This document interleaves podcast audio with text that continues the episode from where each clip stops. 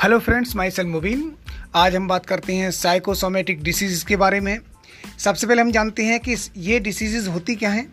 ये डिसीज़ वो हैं जिनका अभी तक सही तरह से कोई परमानेंट उपचार नहीं खोजा गया है, क्योंकि ये न्यूरो कनेक्शंस जो होते हैं कनेक्शंस बिटवीन द न्यूरॉन्स इनके डिस्टरबेंस की वजह से ये डिसीज़ होती हैं। तो इनका डायग्नोस जब कराते हैं हम तो डायग्नोसिस में कुछ नहीं आता है। नॉर्मल आती हैं सारी रिपोर्ट्स लेकिन फिर भी हमें प्रॉब्लम्स होती हैं। अब बात ये आती है कि इसमें कोई भी डायग्नोसिस करने के बाद कुछ भी नहीं आया, उसके बाद किया क्या जाए? तो हम साइकेट्रिस्ट के पास जाते हैं और वहाँ पर जो है मेडिकेशन का पहला हम ट्रीटमेंट लेते हैं, जो कि परमानेंट ट्रीटमेंट नहीं है दवाइयाँ लंबे समय तक चलती हैं। उसके बाद दवाइयाँ हम छोड़ने के लिए मजबूर होते हैं क्योंकि बहुत समय तक जब चल जाती हैं दवाइयाँ तो वो साइड इफ़ेक्ट भी करती हैं बॉडी को। यानी कि जब हम बंद कर देते हैं उन दवाइयों को तो प्रॉब्लम्स दोबारा से हमें दिखाई देने लगती हैं, वही सिम्टम्स हमें दिखाई देने लगते हैं। तो ये बहुत ही ज़्यादा एक प्रॉब्लम वाली बात है। तो मैं आज जो बताने वाला हूँ, वो बताने वाला हूँ कि इन प्रॉब्लम्स को कैसे दूर करें विदाउट एनी मेडिसिन या हम ये कहें कि मेडिसिन के साथ साथ अगर हम इसका यूज़ करते हैं तो कुछ समय के बाद मेडिसिन की ज़रूरत नहीं पड़ती। अगर ज़्यादा प्रॉब्लम हो रही है तो मेडिसिन के साथ हम इसका यूज़ कर सकते हैं। और आपको अगर इतनी ज़्यादा बड़ी प्रॉब्लम नहीं है तो हम सिर्फ़ इन चीज़ों का इस्तेमाल करके इसको इरेडिकेट कर सकते हैं। हमने यूज़ किया शब्द इरेडिकेट यानी कि इसको जड़ से हटा सकते हैं। तो इसके बारे में जो मेरा एक्सपीरियंस है, उसे मैं आज शेयर कर रहा हूँ आपसे। सबसे पहले आपको समझना होगा कि ब्रेन को साइलेंट कैसे रखें। अब बात आती है साइलेंट तो होता नहीं है ब्रेन। तो उसको पॉजिटिव थॉट से किस तरह से हम इंगेज रखें? यानी कि हमारे ब्रेन में थॉट्स का इफ़ेक्ट बहुत ज़्यादा पड़ता है। इन्हीं नेगेटिव इफ़ेक्ट्स अगर होते हैं इन थॉट्स से, वो कन्वर्ट हो जाता है साइकोसोमेटिक डिसीज़ में। अब क्योंकि ये सॉफ्टवेयर का प्रॉब्लम है हार्डवेयर का कोई प्रॉब्लम नहीं है, कोई वायरल इन्फेक्शन नहीं होता, कोई भी आपका ऐसा कोई भारी कोई कॉज नहीं होता जिसका इलाज किया जा सके, जैसे वायरसेस वगैरह होते हैं, उनको तो हम जो है दवाइयों से ख़त्म कर सकते हैं बॉडी में। लेकिन इसके होने के बाद कोई वायरस तो होता नहीं है, कोई वायरस नहीं होता है। बस ये जो न्यूरो कनेक्टिविटी है न्यूरॉन्स के बिटवीन उनके बीच में डिस्टरबेंस कहें या हम कहें, उनके पाथवेज में कुछ कमी आ जाना, यानी कि वो सही तरह से कनेक्शन का इम्बेलेंस हो जाना। इसकी वजह से ये प्रॉब्लम्स आती हैं हमें। तो अब किया क्या जाए? सबसे पहली बात बताने वाला हूँ मैं आपको कि आप जो है मेडिटेशन का यूज़ करें।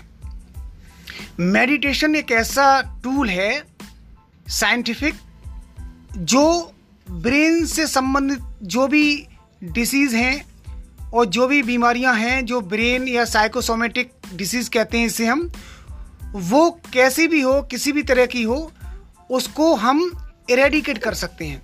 यानी कि उसको पूरी तरह से हम डिज़ोल्व कर सकते हैं। पहला उपचार बताया हमने कि मेडिटेशन और मेडिटेशन कैसे करें, इसके बारे में हमने बताया है एक पॉडकास्ट में बताया अच्छे से, उसको आप सुन सकते हैं। दूसरा उपचार है कि आप ब्रीदिंग एक्सरसाइज करें। नॉर्मल ब्रीदिंग एक्सरसाइज डेली आप करें। और क्योंकि जब हम ब्रीदिंग एक्सरसाइज करते हैं तो हमारे ब्रेन में ऑक्सीजन लेवल बढ़ता है। और जब ऑक्सीजन लेवल बढ़ता है तो बहुत सारी बीमारियाँ खुद ब खुद ख़त्म हो जाती हैं। अब थर्ड पॉइंट हमारा जो है, वो ये है कि आप जो है एफर्मेशंस का यूज़ करें। एफर्मेशंस का यूज़ करें। एफर्मेशन जो आपके नेगेटिव बिलीफ सिस्टम को पॉजिटिव में कन्वर्ट करेगा। यानी कि आपके माइंड की रीप्रोग्रामिंग और रीप्रोग्रामिंग जब हो जाती है पूरी तरह से तो ये डिसीज़ भी ख़त्म हो जाती है। मैं आपको इस पर ज़्यादा ध्यान देने की कोशिश करूँगा कि एफर्मेशन एक ऐसा टूल है जो अगर हम यूज़ करें सही तरह से रेगुलर कंसिस्टेंटली तो ये हमारे ब्रेन को रीप्रोग्राम कर देता है। रीप्रोग्राम करने का मतलब है जो कनेक्शन होने चाहिए राइट वे में वो होने स्टार्ट हो जाते हैं और एक समय के बाद ये सही तरह से एक बैलेंस ब्रेन कहेंगे हम उसे, वो उसमें कन्वर्ट हो जाता है। इम्बैलेंस से बैलेंस बन जाता है वो। तो एफर्मेशन क्यों यूज़ करते हैं हम? रीज़न जानने के बाद आपको समझ में आएगा हम क्यों करें। मैं थोड़ा सा बताऊँगा इसके बारे में कि हमारा सबकॉन्शियस माइंड एक पपेट होता है। आप इसे जैसा इंस्ट्रक्शन देते हैं, ये वैसा ही उसे फॉलो करता है, उसे एक्सेप्ट कर लेता है विदाउट एनी लॉजिक वो लॉजिक का यूज़ नहीं करता। आप इसे बताएँगे, वो उसे एक्सेप्ट कर लेगा। रेपिटेशन करेंगे तो वो पूरी तरह से एक्सेप्ट कर लेगा फीलिंग के साथ। तो जब हम एफर्मेशन करते हैं तो स्टार्टिंग में इसका इफ़ेक्ट आपको कम लगेगा, लेकिन रेगुलर बेसिस पर हम जब करते हैं एफर्मेशन का यूज़ तो इसका इम्पैक्ट आपको एक्सपोनेंशियली तरीके से दिखाई देगा। अब हम आपको कुछ ऐसी चीज़ें बता दें कि हम इसे कैसे कब कर सकते हैं। आप सोने से पहले एफर्मेशन का यूज़ कर सकते हैं, क्योंकि जब हम सोते हैं, और सोने से पहले हमारे कॉन्शियस ब्रेन में जो थॉट्स चलते हैं, वो हमारा सबकॉन्शियस माइंड उन्हीं थॉट्स पर पूरी रात वर्क करता है। होल नाइट तो क्या होता है, पूरी रात जब पॉजिटिव थॉट्स पर वर्क करता है सबकॉन्शियस ब्रेन सबकॉन्शियस माइंड तो वो जो है हमारे ब्रेन को रीप्रोग्राम करने में बहुत रैपिडली हेल्प करता है क्योंकि आपका लास्ट विचार जो होगा, सोने से पहले उसी पे काम करेगा सबकॉन्शियस ब्रेन तो आपको ये गौर करने की ज़रूरत है कि आप जब सोने जा रहे हैं तो लास्ट थॉट आपके ब्रेन में क्या आ रहे हैं, उस पर ही काम करेगा। जनरली क्या होता है, अगर हम कॉन्शियस नहीं है इसको लेकर तो आमतौर पर नेगेटिव विचार आते हैं सोने से पहले, और हम उन नेगेटिव विचारों को सोचते सोचते सो जाते हैं।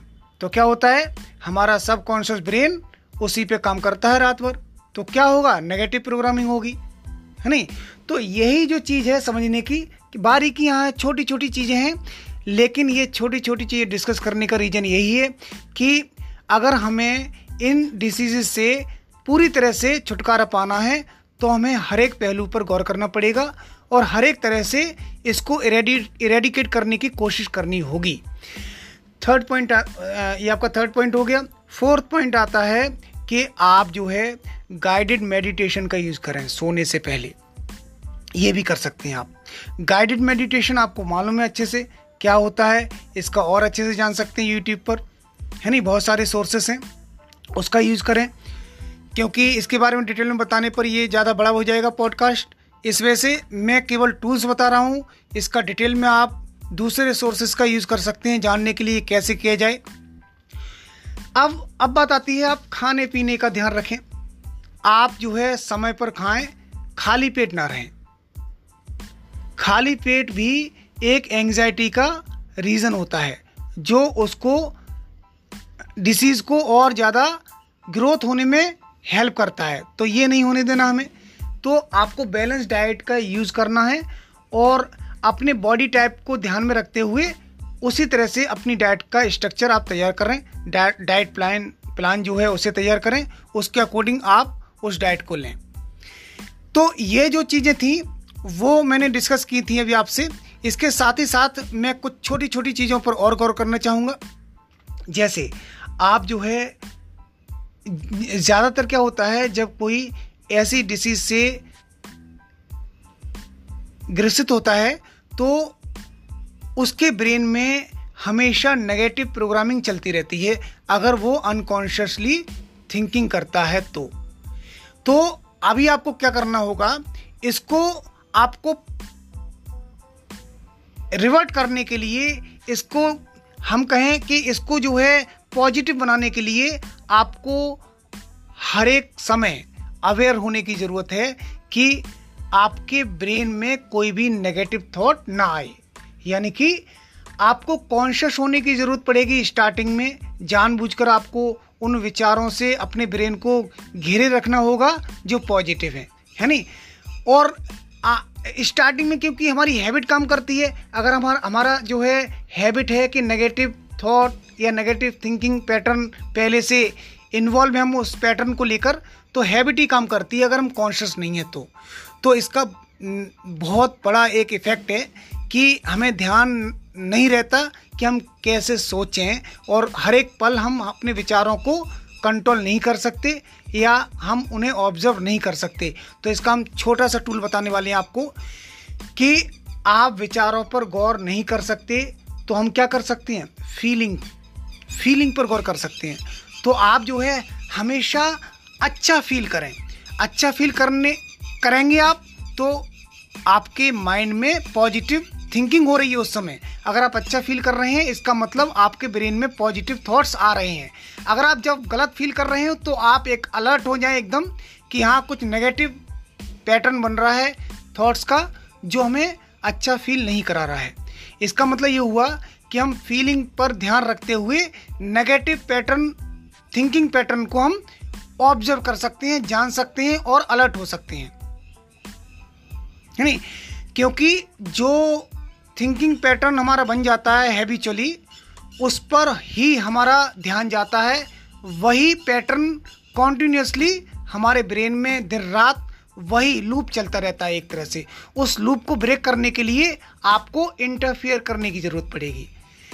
यानी कि आपको कॉन्शियसली अपने को ध्यान रखना पड़ेगा कि कोई भी नेगेटिव थॉट्स ना आए और उन लोगों से दूर रहना पड़ेगा जो उनको क्रिएट करने में साथ देते हैं। यानी कि जिनकी, जिन लोगों की वजह से ऐसा पैटर्न आपके ब्रेन में आता है, ये भी एक फैक्टर हो सकता है। क्योंकि लोग 90 परसेंट नेगेटिव थिंकिंग वाले होते हैं तो हमारे ब्रेन में हमें पता भी नहीं होता कि नेगेटिव प्रोग्रामिंग हो रही है दूसरों के द्वारा भी। तो आप जो है अपना इन्वायरमेंट चेंज कर सकते हैं अपने पॉजिटिव दोस्त दोस्त जो हैं आपके, जो बहुत अच्छा कर रहे हैं लाइफ में और हमेशा पॉजिटिव सोचते हैं, उनको अपने चारों तरफ़ घेरे रखना होगा। यानी कि सिंपल वर्ड में कहें कि नेगेटिव फ्रेंडशिप को आपको छोड़ना पड़ेगा। यानी कि उन लोगों के साथ रहना पड़ेगा आपको जो पॉजिटिव हैं, क्योंकि उनका असर पड़ेगा आपके ब्रेन पर, आप पर भी।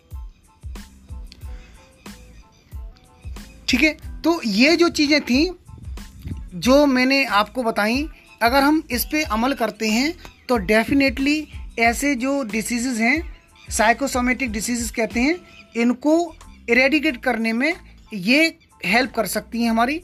लेकिन आपको साथ ही साथ बहुत सारे टूल्स और भी मिल जाएँगे।